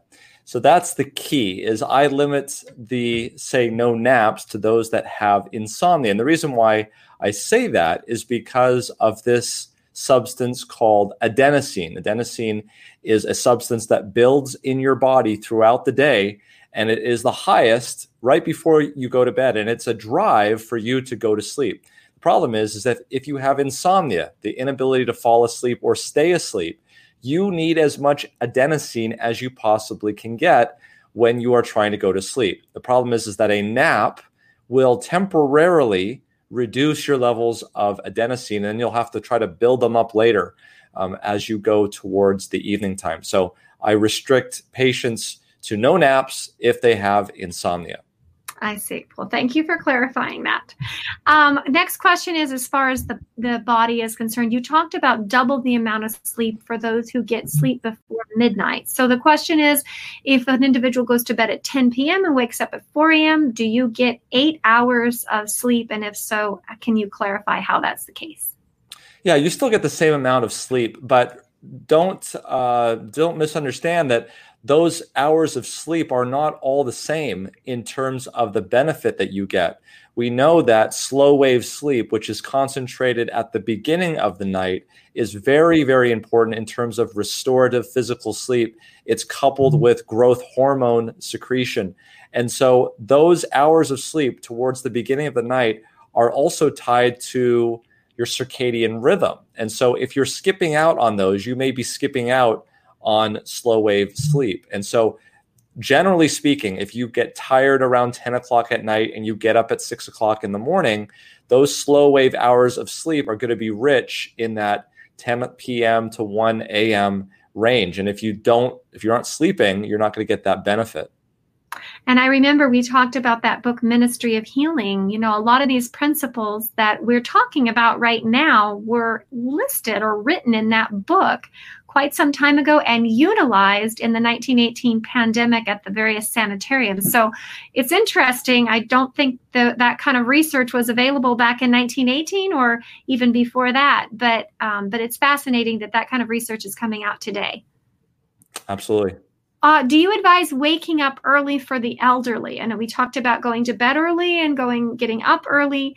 Sometimes the elderly sleep cycle is a little different than than the younger populations. Yes, uh, elderly tend to go to bed and get up earlier, so long as they don't have a problem with it. So long as their bed partner is doing the same thing and and they're getting along fine. If they're not disturbed with it, I don't recommend any change. If, however, it is causing social problems, for instance, they want to stay up later and they can't, um, well, that's usually pretty easy to fix just by exposing your eyes to light in the evening will delay your circadian rhythm so that you can stay up later. But Lela, that's not usually the issue that we have. We don't usually see that kind of a problem. We see the opposite problem. We see people uh, on their electronic devices getting blue light, leaving the lights on. This evil, as it said, of turning night into day causes their circadian rhythms to be pushed back. And so you're not really finding yourself needing to fall asleep until one or two in the morning. But unfortunately, well, as we get back to uh, normalcy here, you're going to have to fight traffic, get up at five in the morning to try to get into work. And that really limits your sleep on both ends. Absolutely. Now, speaking of that, is it good to take melatonin supplements for insomnia for those individuals having a hard time going to sleep, or is it better to just to get it from food, sunlight exposure, and sleep? all of those things are good. Melatonin is not a regulated substance, so it's hard to find out whether or not you're actually getting it. Um, melatonin is a great medication to take for people who have a difficult time falling asleep. Unfortunately, it's pretty short acting. It won't necessarily keep you asleep. There's other medications that that work on that, but a small dose at night of three to five milligrams, no more than that, um, can, it can sometimes cause problems. It's also a great antioxidant, as Dr. Nedley has told us in the past on prior symposiums. But there's nothing wrong with taking a small dose of melatonin to try to fall asleep. Melatonin also has the effect of advancing your circadian rhythm. So if you have an issue with falling asleep very, very late and you want to try to fall asleep a little bit earlier, taking that maybe an hour or two before bedtime is also very beneficial. Excellent. And what are the risks associated with melatonin supplementation? Yeah, not much. Um, but if you take too high of a dose or too much of a dose, it can make you irritated. Um, that's a, known side effect, and not irritated because it's not helping. Uh, just actually can make you more irritable. Okay, well, very good. Well, we we are very excited, and thank you so much, Dr. Seheult, for all of your great information. We have a couple more questions from a practical perspective on the hospital setting, both for yourself and Dr. Nedley. There's our there's Dr. Nedley. Wonderful. So again, this is for hospitalized patients, and it's your experience serving as hospitalist or intensivist, um, as is your case, uh, Dr. Seheult. So in phase three, this question is for Dr. Seheult. In phase three, where the patients are already intubated, are you using intravenous vitamin C and chest hydrothermal therapy? Yeah, not only that, Lela, we're also giving um, zinc. We're also giving N-acetylcysteine, although I don't really know if we have an appropriate dose on that as yet. Um, we're giving it intravenously for those that t- can't take it orally. We're, we're throwing the kitchen sink at these patients who are on the ventilator because really uh, these people have a really high mortality rate. Okay. And how have your results? Have you noticed anything? Obviously, you don't have any case controlled studies, but just curious as how your results are showing up. No, the, some of them are, are, are dying. Some of them are getting better. Um, it's we see it on both extremes. I will say that most of the patients that are ending up on the ventilator are not so much the patients that I would have thought would be ending up on the ventilator. It's not my asthmatics and my COPDers for the most part. These are patients with cardiovascular diabetes, large BMIs. These are the type of patients that I'm seeing on the ventilator. Thank you, uh, Dr. Seheult. Dr. Nedley, does increasing viscosity agents such as alcohol and dietary um, dietary fat adversely affect COVID patients, particularly if the coagulation hypothesis is true? Well, once again, we don't know for sure, but certainly there's um, enough evidence in regards to other infections that we know that alcohol and dietary fat in excess are problems. Uh, we mentioned, I think, last week in regards to all of the issues that alcohol causes. It increases the risk of pneumonia, increases the risk of death from pneumonia, uh, and uh, it uh, very likely, uh, being the toxin that it is, uh, actually increases the risk of death from COVID 19 as well. And so, this is one agent that you might be able to use on your hands to get rid of COVID 19, but you don't want to ingest it. And that pretty much uh, is the case for anything that you are going to use to disinfect your hands. You don't necessarily want to ingest it, whether it's soap uh, or whether it's alcohol. Very good point. We've had a few cases of that recently of people doing some things that probably they shouldn't take into their body and getting very, very ill, trying to protect themselves. So, Dr. Seheult, another question Are you using steam inhalation in the hospital and community setting um, as far as a treatment or a prevention uh, for COVID? No, not using steam inhalation. Uh, in that sense, I, I, will have to admit that um, I was tempted to ask the respiratory therapist to turn up the humidifier, the heated humidifier on the ventilator um, to sort of help out with uh, hydrotherapy. Uh, but that's um, not really uh, too much of a deviation from what they're doing already. We already give them heated humidification on the ventilator. So, uh, no, we're not doing that. And I think that that's a good clarification. There's been different ideas out there, and I think we should probably address that just very briefly. Is it safe um, to use a, um, again, it, it's um, a little unusual question, but is it safe to use a hair dryer um, to increase the temperature um, of, of your respiratory tract and thereby try to fight off uh, COVID 19? It's going to be uh, dry air that you're pushing in there at a very hot amount. Uh, those, some of those hair dryers can get very, very hot. And, um, you know, I, I haven't seen, I think I've seen one study that was looked at this a number of years ago. And they used a device that was uh, not a hair blow dryer, uh, but rather a device that used humidified air. They actually did show an improvement in symptoms of the cold, but it was it was actually published in the British Medical Journal, so it was a very um, prestigious journal, and they did find that there was some subjective improvement. But I don't think that's been done in this type of a virus. And I think we just want to all get the point across that we want to be wise. Um, steam is hot. Uh, hair dryers are hot, and we wouldn't want to cause any damage to our respiratory tract. So, thank you, gentlemen. Thank you so much. And we'll look forward to continuing to uh, depend upon your expertise as we continue to want to improve our holistic health. So thank you, thank you both of you. Thank you. Well, next we're going to be talking about self-restraint. And we've talked another term that was utilized in 1918 we learned before was temperance. Well, it's essentially self-restraint, using those things that are good for us moderately, but avoiding things that are harmful for us. We learned last week that by taking into our body certain substances, it interferes with the effect of our frontal lobe and thereby makes it harder for us to make improved changes in our health, such as we want to improve our nutrition, we want to improve our exercise and ultraviolet radiation. But when we take certain substances in, it affects our frontal lobe and it makes it, us less likely in our circle goes the opposite direction. Well, we want to invite our friend and colleague, Dr. Peter Landless. He's a cardiologist. He's also in charge of health for the General Conference of Seventh day Adventists globally. Dr. Landless, thank you so much for joining us.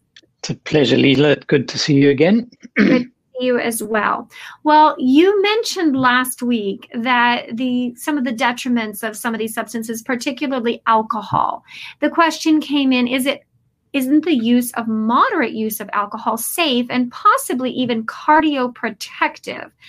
And we would like to ask you that question.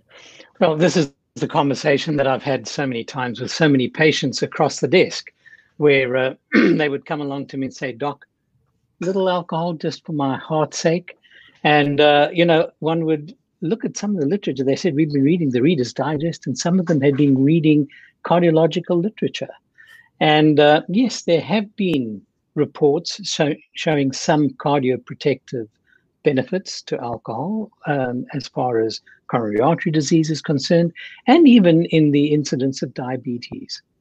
Having said that, um, one needs to remember that those effects were not uni- were not uniform across age groups mm-hmm. and uh, not re- replicable across all society. And um, many of the studies that were quoted and have been re-looked at have shown that there were not this, there were many confounding factors. The confounding factors being um, level of education, health insurance, uh, availability of health care, uh, pre-existing disease, pre-existing alcohol use, and then having stopped because of illness reasons. So when all those confounding influences had been removed, there was actually found to be very little, if any, cardiac benefit. Now, there have been many who continue to say, well, the moderate drinking. Until 2018, a landmark study came out in the Lancet, which looked at many, many thousands of patients, many studies, and showed that not only is it the seventh leading cause of death across the world, globally, and disability years, but also the leading cause of death between the age of 15 and 49. Wow. So we're looking at death by accident, overdose, mm-hmm. trauma, murder, all right. those things. So not one system is spared. The conclusion of that august body and many others to say, what is the safe level of alcohol intake because of cancer, cardiac, cardiovascular issues, all the other problems? Zero. The zero level of alcohol intake is what the authors of the Lancet article were constrained to say. So they said, there's got to be a lot of policy revision. Otherwise, there's going to be a lot of unnecessary death. So there's your answer. Well, I, I have a question as far as the current COVID crisis is concerned. Mm-hmm. Are we seeing an increase in drug and alcohol dependence during the current crisis? People are socially isolated, depression, anxiety tend to be on the rise. What are you seeing as far as as far as those substances right now? Well, when you use the word dependence, we're not yet sure if they are dependent or they're just continuing to use it. Um, yeah. And and what is what has happened is, and it was noted by March 15, there was a particular alcohol outlet in the United States which showed an increase in 55% of alcoholic beverage purchases in their business. Very big one. Mm-hmm. In Canada, they've noticed up to an 11.5 increase in the use of alcohol. At the same time, Pornhub has shown an 11% increase in visits to pornography. Uh, mm-hmm. Uh, we're also seeing that domestic violence, the injuries that um, that have been not reported related to domestic violence and abuse, now that everyone's under lockdown, people aren't seeing that. It right. doesn't mean that it's not occurring. So the answer, the short answer is sadly yes. WHO has warned, and many health organizations are predicting, unfortunately, and I believe correctly, that following the lockdown and the opening up, we are going to see a tsunami of mental health issues, addictions, and problems related to alcohol and other dependencies following COVID 19. And that's a perfect segue to the next question. We're seeing a rise in vaping and marijuana use, particularly in the younger populations. Are we noting that this is putting them at an increased risk, these younger populations, for COVID 19? Well, you know, we're looking at a very new disease. COVID 19 is new. Coronavirus itself is not new. We've seen it before, and it comes in various forms and guises. However, there are basic principles of pathophysiology, which was still very much in play. So when you have the coronavirus, the novel coronavirus, COVID 19, coming mm-hmm. along, what does it do? It causes inflammation, affects and damages and destroys lung tissue. What does vaping do? Vaping does exactly the same. What does tobacco do? Does exactly the same. What does marijuana inhalation do? Well, if you smoke it, does exactly the same. And there was a very interesting uh, phenomenon which took place in 2018 uh, called the EVALI. EVALI was uh, e-cigarette or vaping product use associated with lung injury. There was an outbreak that sent more than 2,800 people to the hospital and killed 68 across the United States. The disease caused permanent lung damage and resulted in at least one double lung transplant. Mm. So the basic inflammatory changes which COVID causes, vaping causes, smoking inhalation causes.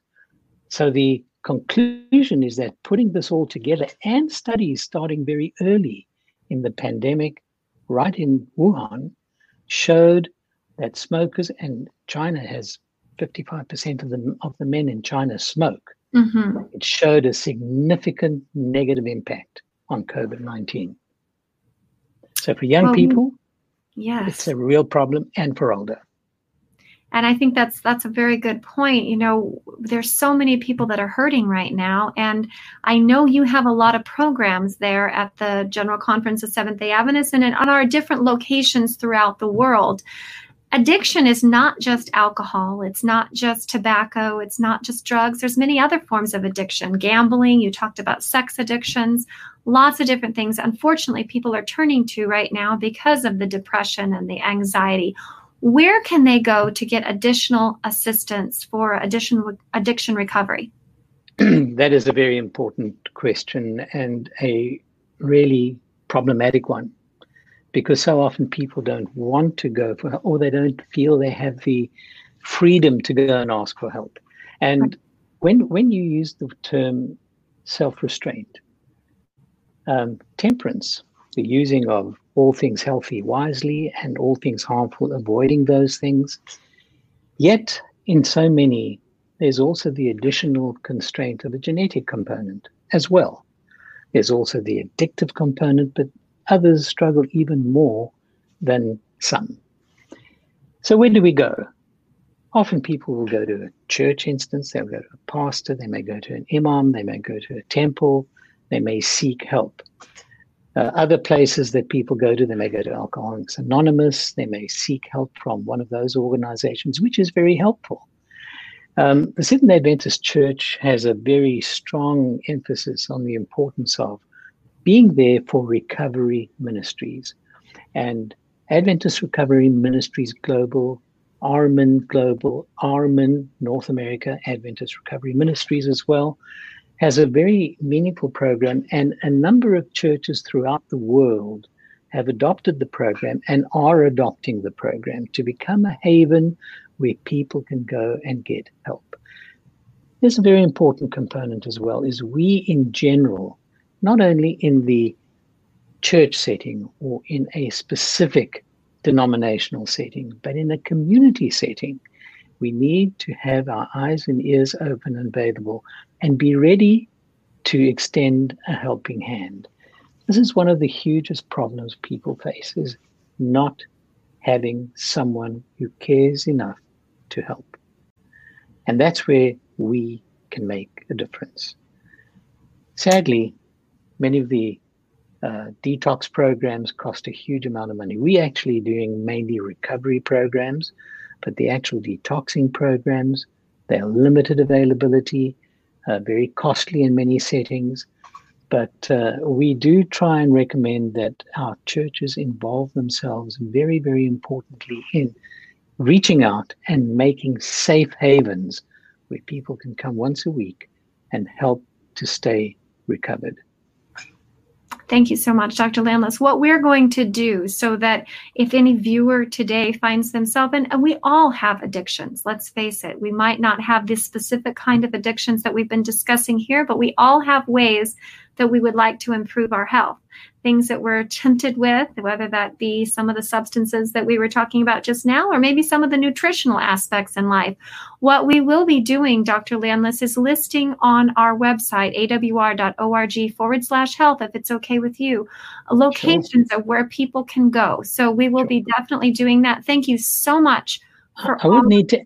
I would need to add just one thing, which is hugely important. Yes, sir. In, in the Alcoholics Anonymous, it talks about the higher power. We would be remiss not to encourage people. We would say, where do we go? It may sound almost, well, we've heard this all before. We can turn to God. And I think it's at times like this, particularly, that when we feel that every avenue has failed, to reach out, to reach up, to cast ourselves at His mercy and ask for the help. And so many people have recovered relying on Him as the highest power. So let's never forget that. Absolutely. Thank you so much, Dr. Landless. We appreciate it, and we'll, we'll continue to look forward to inviting you back on Level Up. Thank you so much. Thank you. God bless you. Thank you. God bless you too. So, speaking of the holistic approach that the Seventh day Adventist Church has taken, it actually began uh, back in the 1860s. And some of the, again, these principles that we've been talking about everything from nutrition to exercise to sunshine, and yes, self restraint were talked about in the 19 and practiced, I dare say, in the 1918 pandemic at those sanitariums with such good results. Well, we have next with us my very good friend, my mentor, and my colleague, Dr. Richard Hart. Dr. Hart is an internal medicine specialist. He is the chief executive officer and the president of Loma Linda University, my alma mater. Dr. Hart, we've talked about the effect on these sanitariums utilizing these principles, these holistic health principles. How long has the Seventh day Adventist Church been teaching these principles of health?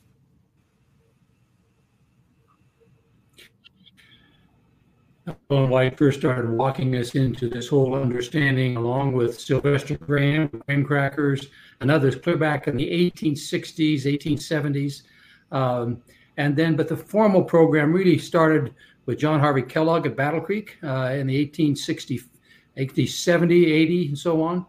The first medical school started there at Battle Creek Anti Sanitarium with Dr. Kellogg. And then Loma Linda started in 1905. Uh, and again, it's a long and storied history of not only preparing health professionals, but started doing research on this stuff as well. The significant research really started about 65 years ago now in the 1950s with Dr. Lemon, Frank Lemon, and Richard Walden, and what was the first called the Adventist Mortality Study, um, which looked compared to what Adventists were dying of compared to what community people were dying of. Um, and that was uh, discovered at that time that there's the things we thought would probably be true that uh, Adventists live longer and so on. So that's when that that's when the research really started uh, building up and then developing some solid principles backed by science. Excellent. And along those lines, currently there's research, I believe, as far as scientific research to indicate that these principles not only affect our immunity but other aspects of health, with Adventist health studies in particular. Yes, what uh, in the 19 1974, uh, Dr. Rhodey Phillips, one of our faculty here, professor of epidemiology, developed what we came to call Adventist Health Study 1, uh, enlisting 30,000 Adventists across California uh, to look at their impact and their health status.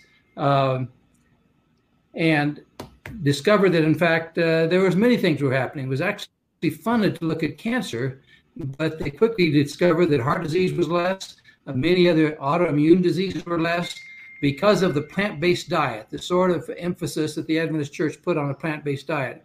This was followed uh, about 20 years later with Dr. Gary Fraser doing Adventist Health Study 2, which is still ongoing, uh, documenting the improvement that Adventists have in many of these diseases.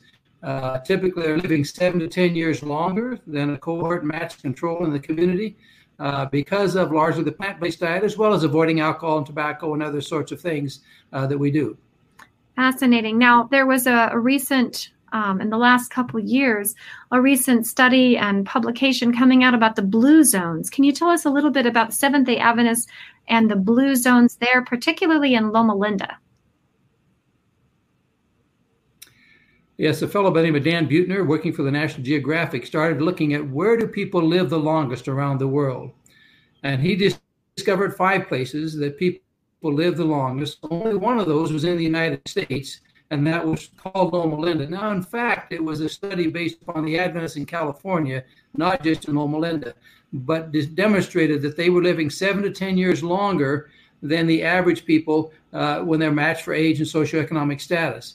And that was because of the plant based diet, the social connections, uh, the regular exercise, there was less obesity. Uh, there was many other variables that factored into this because of the Adventist lifestyle that gave that uh, added longevity. That's amazing. Well, Dr. Hart, I just want to say a very, very special thank you to you. Thank you for everything that you do for training students like myself um, being able to go through medical school and residency, and, and for continuing to purport these principles that, again, were founded a long time ago, but have again been found to be scientifically applicable for us today. So thank you, Dr. Hart. Thank you. It's always a privilege to be with you, Lela. Thank you, Dr. Hart. You know, that leaves me a big question in my mind. One of the main factors related to Loma Linda's Blue Zone was that it was a faith based community a Seventh day Adventist faith based community. We know that holistic health, physical, mental, emotional, and spiritual health is completely intertwined. They don't seem to be separated. In fact, if they are, one's total well being is affected. I am excited to invite uh, my good friend, Dr. Mark Finley. Dr. Finley is a world renowned speaker. He's also the special assistant to the president of the General Conference of Seventh day Adventists and has his master's in public health as well. Dr. Finley, is there additional evidence besides what we've heard with the Blue Zone, with the Adventist Health Study, that spiritual health actually affects and improves physical and mental health? Well, thank you, Lela. It's always a delight to be with you. There have been over 200 studies that have looked at the relationship of religion and health. In fact, uh, Dr. Lynda Powell, an epidemiologist at um, Rush University Medical Center in Chicago, took a look at those 150 studies and she was looking at specifically mortality rates and what do these studies say about mortality rates between people who are religious and people that are not religious, people that go to church and people that don't go to church? She discovered that about the people that went to church and had a deep religious experience of prayer and Bible study had a 25% less mortality than those that did not. Wow. So that was just taking a look at those 150 studies. Dr. Harold Koenig has made a really a life work in studying religion and health. Dr. Koenig is at Duke University. And I'll give you just a couple of the studies that he has participated in. One was a study of 4,000 older adults. It was a six year study, and it was looking at blood pressure. And the question was do people who of faith do they have lower blood pressure than people who are not of faith? He discovered that those people that were attending religious services prayed and had a meaningful faith, studied their Bible, had 40% lower diastolic blood pressure, much less hypertension. So when you begin to look at multiple studies, there have been studies done on the immune system, and particularly interleukin 6, and uh, a study done in 1986, 1989, 1992, showing that there were much lower rates of uh, interleukin 6 plasma, um, which is, of course, an immune system marker.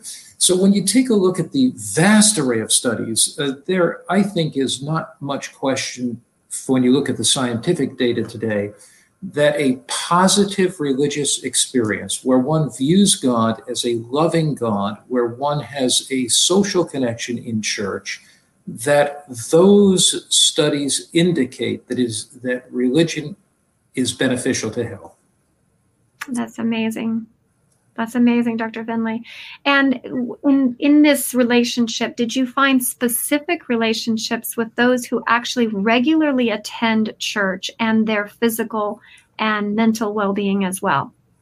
There are. There are. I'll give you just a couple of those. Um, here is one that was called the uh, Berkeley Human Population Study. So they took uh, 5,000 adults, they followed them for 28 years, and they took, they said, okay, when we look at these 5,000 adults, let's take a look at the ones that go to church, the ones that don't go to church.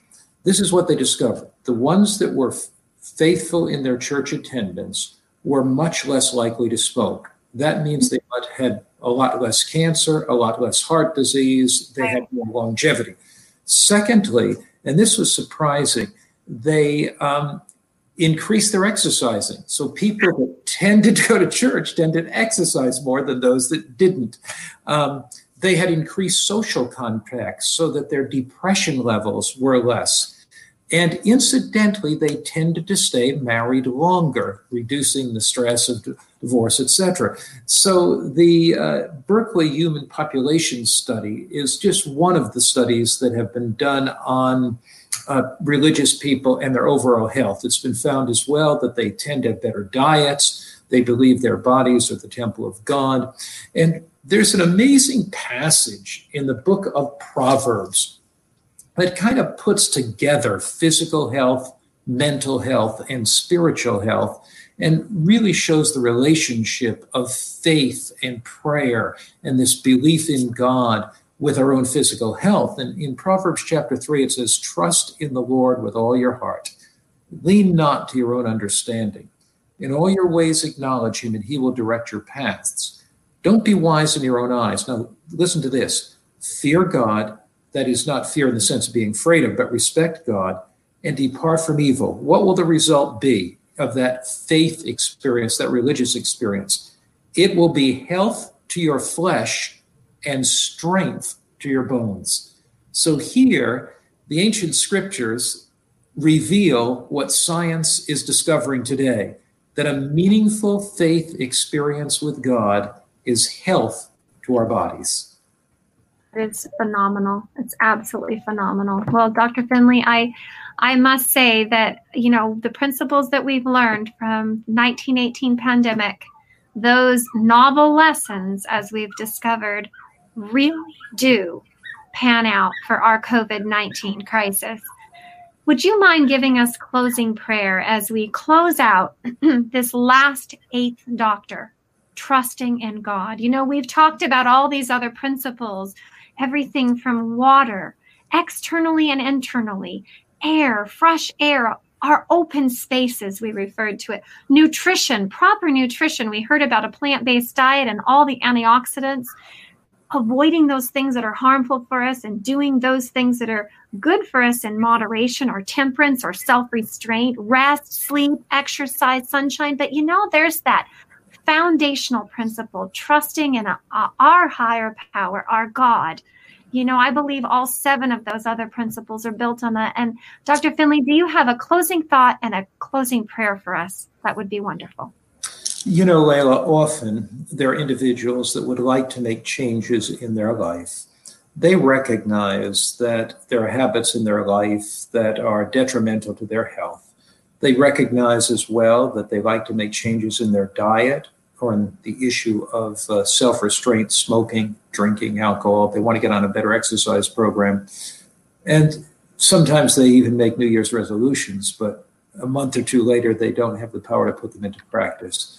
One of the things I've found in dealing with people in the area of health is that to take that ideal and put it into practice, one needs a power beyond themselves. One needs a strength beyond themselves. And as we pray, I want to give our, our participants that uh, assurance that every time we make a positive choice, it's God through His Holy Spirit that puts within our hearts that desire to make the positive choice. And the God that puts that in our hearts will give us the strength to carry out that choice. Let's pray. Father in heaven, we want to thank you for giving us positive, noble desires. We know every desire to treat our bodies as temples of God, every desire for good health comes from you, that you prompt us with those positive desires.